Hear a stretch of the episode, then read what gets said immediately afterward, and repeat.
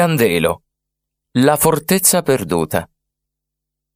Candelo è uno dei borghi più conosciuti del Biellese, soprattutto per il suo splendido ricetto, ovvero un quartiere fortificato nel quale si rifugiavano i contadini in caso di pericolo. Visitando il ricetto di Candelo è possibile scoprire molto di questo territorio e dei suoi abitanti. Il ricetto mostra infatti una chiara matrice contadina, i suoi edifici non sono stati abitati in pianta stabile e durante i periodi di pace venivano adibiti a magazzini agricoli e cantine, come dimostra la presenza di un enorme torchio per la pigiatura dell'uva conservato al suo interno.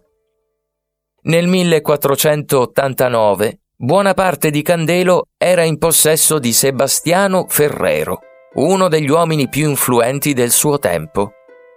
Consigliere del Ducato di Savoia, Ferrero ricevette il controllo su Candelo assieme alla sua investitura feudale. Nel 1496, per dimostrare agli abitanti il suo potere sul borgo, Ferrero fece costruire all'interno del ricetto un'abitazione fortificata oggi nota come la Casa del Principe. Secondo una leggenda locale, Sotto alla casa del principe si nasconderebbe una galleria che conduce in riva al torrente Cervo. Questa via di fuga era stata voluta da Ferrero, che non si fidava degli abitanti di Candelo con i quali era sempre stato in cattivi rapporti. I contadini pensavano che la galleria fosse stata creata con l'aiuto del diavolo in persona, perché nessuno aveva visto dei manovali occuparsi della costruzione. I più fantasiosi sostenevano che il tunnel scendesse giù, sempre più giù nelle viscere della terra e sbucasse all'inferno prima di risalire e tornare in Piemonte.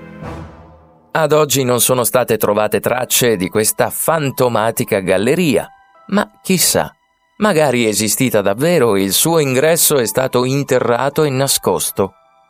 Forse un giorno il portale verrà riaperto e dalle fondamenta della casa del principe uscirà un mastino infernale che passeggerà incuriosito per le belle viuzze di Candelo.